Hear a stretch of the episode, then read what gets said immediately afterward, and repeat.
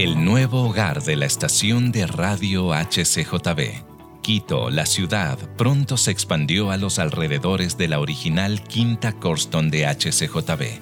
Los codirectores Jones y Larson pensaron que la estación debía trasladarse fuera de los límites de la ciudad para cumplir con la ley de transmisiones ecuatoriana que Jones mismo había ayudado a escribir.